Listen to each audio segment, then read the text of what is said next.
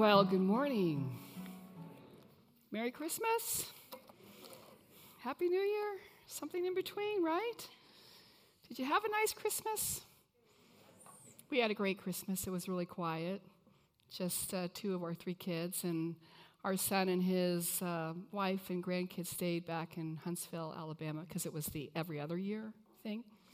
So it was really nice. Are you ready for Christmas to be over? Some yeses, some nos. No. Okay, well, then you'll be glad to know that I'm going to be talking about the birth of Jesus today. So, one more hour of the Christmas story. Um, let's pray. Heavenly Father, I pray that the words of my mouth and the meditations of our hearts will be acceptable in your sight. Amen. All right. So, because it still is technically the Christmas season, I uh, just want you to know that day today is day five of the 12 days of Christmas. And do you remember what he gave her on day five? Five gold rings. That's exactly right. In the 12 days of Christmas, the song, he gives her 364 presents. Right, like that's a lot of wrapping, right? And some of them impossible to wrap, like birds and people and trees. In fact, if you look at the math in the song, he gives her 40 golden rings, 82 birds, geese and swans, and he gives her 140 people. Now, I don't know about you, but if my husband gave me 140 people for Christmas, there'd be problems. well, let me tell you a little bit about uh, the history of Christmas and actually where the 12 days came from. In the late second century, the Eastern Orthodox Church started a festival called Epiphany. And it was celebrated, is celebrated every year on January 6th. Epiphany is a Greek word that means manifestation or revelation. And in this context, it means how Jesus made himself known or manifested himself as the Son of God, how he revealed himself to be the Son of God. And various things can be included in this, for example, the baptism of Jesus, when the Holy Spirit descended on Jesus, and his God the Father said, This is my Son. Or the miracle at Cana, all of the miracles, where Jesus performed miracles. And also included in this is the visit of the Magi. And that's what I'm going to talk about today. I'm going to talk about Matthew's story of the birth of Jesus. Now, the Roman Catholics did not begin to celebrate the birth of Jesus until the late to the 4th century. There is a calendar that exists, a liturgical calendar from 354 AD that lists Christmas on December 25th. And that's the first time the date, December 25th, was ever used for the birth of Jesus. Why that date is chosen, was chosen, we really have no idea, but it has something to do with the festivals already in place that were already going on in Rome. Now, the Eastern Orthodox Church felt pressure to adopt that date. And they did agree to do that, but only if the Roman Catholics would also adopt the festival of Epiphany. And in 567 AD, the Council of Trent proclaimed the entire period between Christmas and Epiphany as a celebration, thus creating the 12 days of Christmas. Now you know the rest of the story, right? So I'm going to talk about Matthew's version of the Nativity story, including the story of the Magi. So on Christmas Eve, Susie talked about Luke's version. Only Luke and Matthew record the story of Jesus' conception and birth. I actually have a personal connection to this story because it is this story that brought me to Christ. In 1982, I was reading the Bible and I read both Matthew's version and Luke's. And I thought, wow, this story is amazing. And if it's true, if I believe it, then I had to believe in Jesus as the Son of God. So I have a, you know, really, I don't know, an affection for the Nativity story. So we're going to talk about Matthew's version, but first, let me tell you something about Matthew. We are introduced to Matthew as an adult. We know nothing about his childhood or his family life. When we meet him, he is working as a tax collector. He had a stall on the road between Damascus and Acco, outside the city of Capernaum, on the northern shores of the Sea of Galilee. This road was very well traveled, and anybody who wanted to sell goods had to travel this road and also had to pay a tariff for using the road. And it was typically about 5%. And that is how the Romans collected taxes. They would hire a chief tax collector, and he would hire tax collectors and assign them various posts. And Matthew was one of the tax collectors. He collected from his designated spot, and then he would skim some off the top, give it to the chief tax collector, who would skim some off the top, and then they would give it to Rome. That was the system the Romans set in place. Now, specifically, Matthew was a moksha. He collected taxes related to travelers.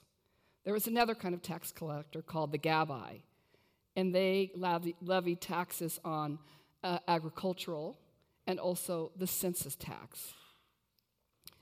As you can imagine, both tax collectors, both types of tax collectors, were despised by the Jewish people. But the Moksha were considered to be actual traitors. They hated anyone who worked for the Roman Empire. Because less than 100 years before, the Romans had come in and taken over Jerusalem in basically a virtual bloodbath, killing tens of thousands of people. So it wasn't as though the Jewish people had forgotten what General Pompey had done to them. And tax collectors worked for Rome. So they were ostracized by the Jewish society. They couldn't testify in a court of law, nor could they donate money to the temple because the temple priests thought their money was unclean. They wouldn't take it. Now, Matthew also collected taxes from the local fishermen. It's really not, you know, too far of a stretch to think that Matthew knew Peter and Andrew James, and John, who all lived in Capernaum. And even though he made a lot of money and was smart, well read, he could read and write, he was very good at numbers, he probably lived in a pretty good sized house, he was not well liked. He probably didn't have very many friends in the Jewish world. So he was different from the people who lived around him. Of course, his entire life changed the day that Jesus came to his stall and called him. Matthew quit his job, he left everything behind. He immediately responded to the call, and he spent the rest of his life being a dedicated follower of Jesus. He was one of the 12 apostles. Now, he wrote the Gospel of Matthew in an about 60 AD. And the Gospel of Matthew really reflects his Jewishness. He speaks a lot about how Jesus fulfills the prophecies about the Messiah from the Old Testament. And we can see this even in the Nativity story. So here are the passages that Matthew quotes in the Nativity story. The first is Isaiah 7:14, related to the virgin conception, which says, the virgin will conceive and give birth to a son, and they will call him Emmanuel. The second is from Micah about the birth of Messiah in Bethlehem, which says, But you, Bethlehem, in the land of Judah, are by no means least among the rulers of Judah. For out of you will come a ruler who will shepherd my people Israel. The next is the slaughtering of the innocents which fulfills Jeremiah 31:15. a voice is heard in Ramah, weeping in great mourning, Rachel weeping for her children and refusing to be comforted because they are no more. And the return of the Holy Family after being called out of Egypt, fulfilling Hosea 11:1. Out of Egypt I called my son. Now, Matthew's gospel has been very influential in the church. Second century church leaders often quoted it. The church fathers placed Matthew's Gospels at the beginning of the New Testament, even though Mark's Gospel was written before Matthew's. So it had a great deal, has a great deal of significance. Matthew begins his story about the birth of Jesus with the genealogy, going back to Abraham. And he focuses on the story from Joseph's perspective. Luke focuses on it from Mary's perspective. So let's take a look at Matthew's version in chapter 1. This is how the birth of Jesus, the Messiah, came about. His mother Mary was pledged to be married to Joseph. But before they came together, she was found to be pregnant through the Holy Spirit. Because Joseph, her husband, was faithful to the law and yet did not want to expose her to public disgrace, he had in mind to divorce her quietly. But after he had considered this, an angel of the Lord appeared to him in a dream and said, Joseph, son of David, do not be afraid to take Mary home as your wife, because what is conceived in her is from the Holy Spirit. She will give birth to a son, and you are to give him the name Jesus because he will save his people from their sins.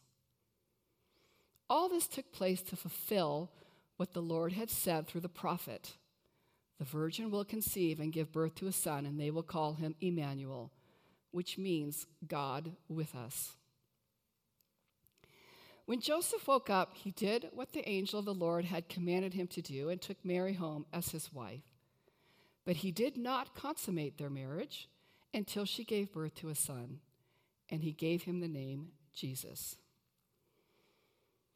So, Matthew, like Luke, tells us that Mary and Joseph are an engaged but not yet married couple.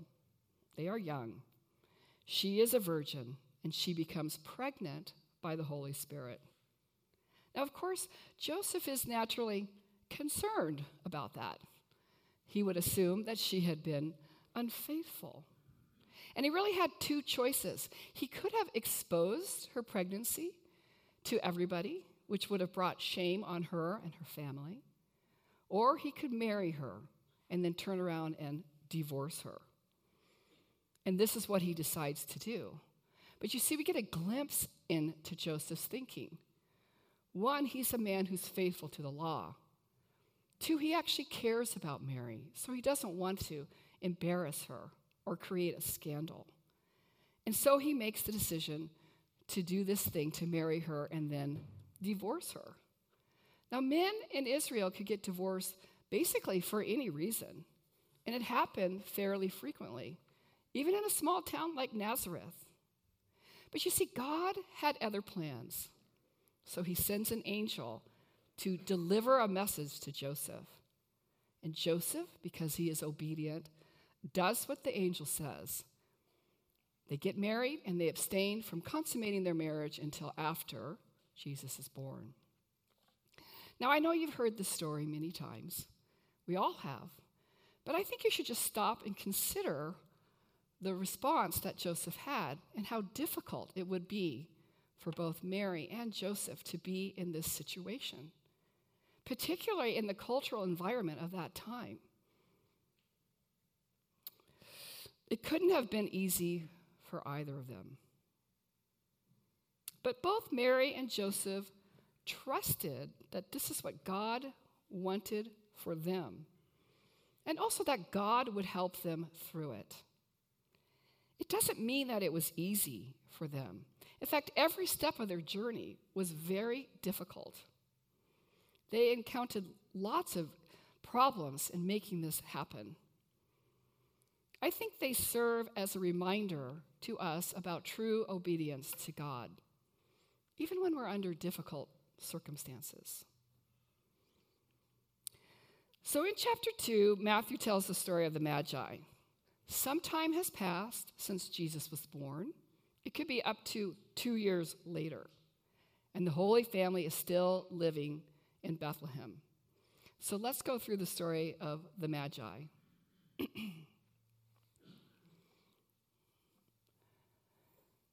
After Jesus was born in Bethlehem in Judea, during the time of King Herod, Magi from the east came to Jerusalem and asked, Where is the one who has been born, King of the Jews?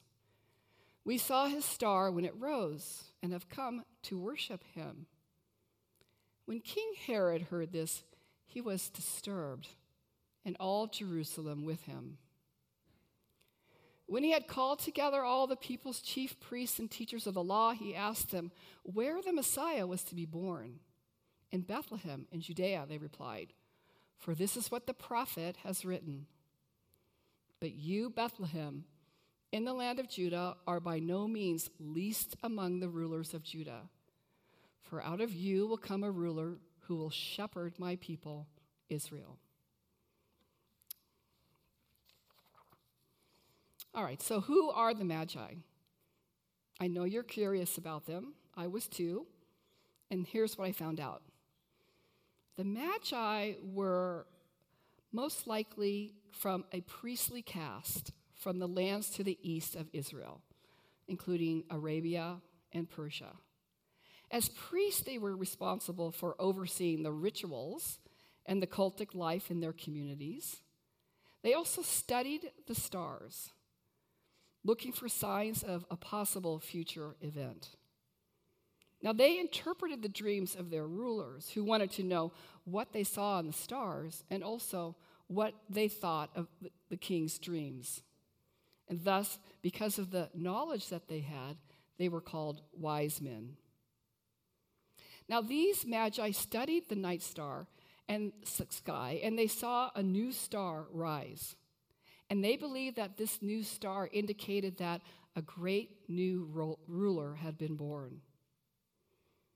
They believed it enough to head out over the open, tough terrain to come west to Israel. Now, tradition says that there were three of them. We've all heard the song, right? We three kings. But actually, the text doesn't say how many there were. And also, tradition says they were kings, but that's not very likely. So they arrive in Jerusalem and they start to ask around, Where is the king of the Jews? Now, as you can imagine, this caused quite a stir. And who was most disturbed? Herod. Now, the word for disturbed in Greek is not, you know, disturbed, more like he was freaking out. He was totally freaking out. He would take the Magi's appearance and also the talk that there was a new king as a complete threat to him.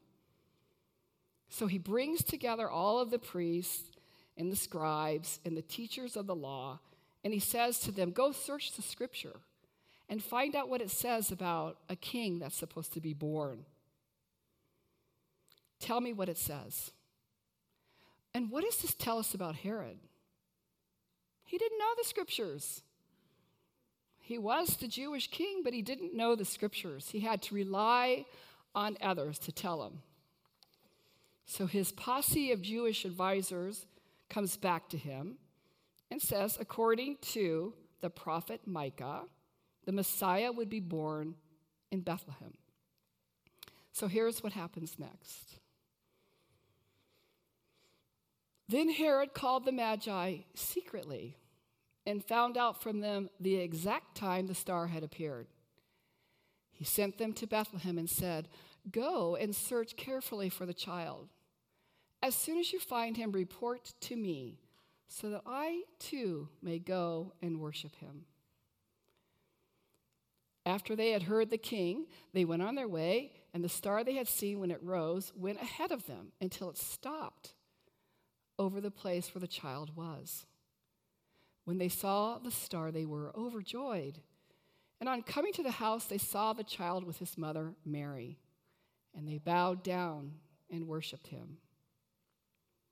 Then they opened their treasures and presented him with gifts of gold, frankincense, and myrrh. And having been warned in a dream not to go back to Herod, they returned to their country by another route. So Herod rounds up the Magi secretly and brings them to him. Of course, he wants to find out anything he can about why they're there and who is this new king. The Magi tell the, him the timing of the star's appearance. And it is with this information that Herod orders later the slaughtering of all male children two years old and under in Bethlehem and the surrounding area. The slaughter of the innocents. You see, Herod was only concerned about his dynasty and his power.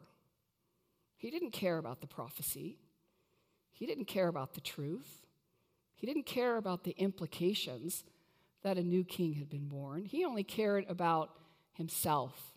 And the sad thing is, or actually the great thing is, he died a couple years later. So Herod says to the Magi, Go and find the children, the child, and tell me what you know. And he lied and he said to them, It's because I too want to worship him. Now, I've always wondered why he didn't just send some of his guards with them in this story, because you know, Bethlehem is only five miles away from Jerusalem. So, why didn't he just send some of his own guards to find out what was going on over there? But he didn't. So the Magi leave, and they leave Jerusalem and they go to Bethlehem. And there they find Jesus and Mary. Upon entering the house, they finally see the child Jesus, who is the rightful king of Israel, who is the long awaited Messiah. Matthew tells us that the Magi bowed down to worship him. They opened their treasure chest and they offered Jesus three gifts gold, frankincense, and myrrh. Together, these three gifts form an offering that was fit for a king. Next, Matthew tells us that the Magi were warned not to go back to Herod. So here we see again divine intervention. The Magi went back home a different way, avoiding Jerusalem and Herod. So, what does it mean, the story of the Magi? Why would Matthew even put it in his gospel? Well, the answer is the Magi proves the identity of Jesus as the long awaited Messiah. They represent the entire Gentile world. From outside Israel, the first to acknowledge and to worship Jesus. They are a symbol that the entire world recognized who Jesus is. And that's why they are celebrated. That story is part of the Epiphany story because it's a revelation, a manifestation. Now, the angel appears again in a dream, telling the Holy Family to leave Bethlehem. And so they flee to Egypt. And they live there until they are told by the angel that the threat from Herod has passed. Altogether, Mary and Joseph raised five sons Jesus, Joseph, James, Jude, and Simon, all who are mentioned in Matthew's gospel, and two daughters, at least two, who are not named. This is a big family. He was in a big family. And I have to say that I really feel like Joseph is the unsung hero in this whole story. I mean, we only get a few little glimpses into his thinking, like when he decides to go ahead and marry Mary, and when he takes his family out of Bethlehem to escape Herod. I mean, I wish that we could have heard more from Joseph. But you know what? He doesn't utter a single word in the text, not one word. And the fact is that Joseph probably died he did die sometime between Jesus, when Jesus went to the temple when he was 12, and before Jesus started his earthly ministry. But I have to say that I've always thought that Joseph demonstrated an obedience to God that was remarkable. He took Mary as his wife, they had Jesus, they had a bunch more kids, they raised a big family. He worked hard as a carpenter, he provided for his family. He created a good life for Jesus and his kids, a great childhood. he was a great role model. now that you know Matthew's version of the story, I just want to wrap up with some thoughts about the Nativity story in general. First of all, when you take Matthew's version and Luke's version and you put them together, you get a very complete depiction of the birth of Jesus.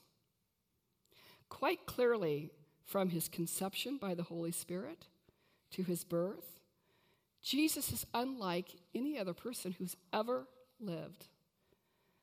The incarnation of Jesus into a baby boy is the greatest miracle ever performed by God. And it was done out of love and a desire to save us from our sins. Jesus is God's answer to the problems of this world.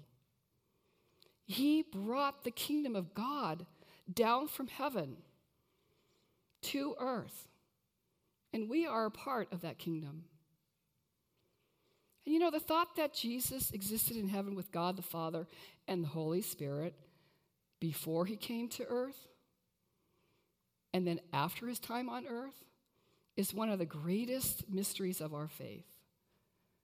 The incarnation of Jesus from God to man is a mystery at a profound and deep level. And the truth is, sometimes we don't have all the answers when it comes to God. It's just part of having faith.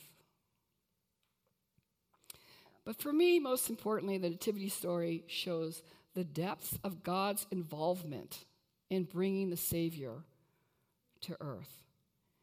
Jesus was sent to earth by his heavenly Father. He was conceived by the Holy Spirit. When he was born, the heavens opened up, and all the angels in heaven rejoiced his birth. God sent his chief messenger, the angel Gabriel, to tell Zechariah and Mary and Joseph what was happening and why. And when the Holy Family was in danger from King Herod, God protected them by sending them to Egypt. And he brought them back to Nazareth when the time was right. All of this really goes to show you how intricately involved God was in all the events that took place during the Nativity story. And you know what? The truth is, God is just as involved in our lives, all of the details of our lives. He knows everything about us, including how many hairs we have on our head. We too are a part of this miracle story. I hope when you reflect on the Nativity story, you will consider the majesty of the entire event. Let's pray. Heavenly Father, we thank you for sending your Son, Jesus, our Savior. We're so grateful that so long ago he came to earth as a baby boy. And we're so grateful for his family, Mary and Joseph, how they took care of him and provided for him. Lord, when we consider this nativity story, I just pray that we'll reflect on the miracle of it all and also would reflect on how grateful we are for what you've done for us. We pray all this in your Son's name. Amen.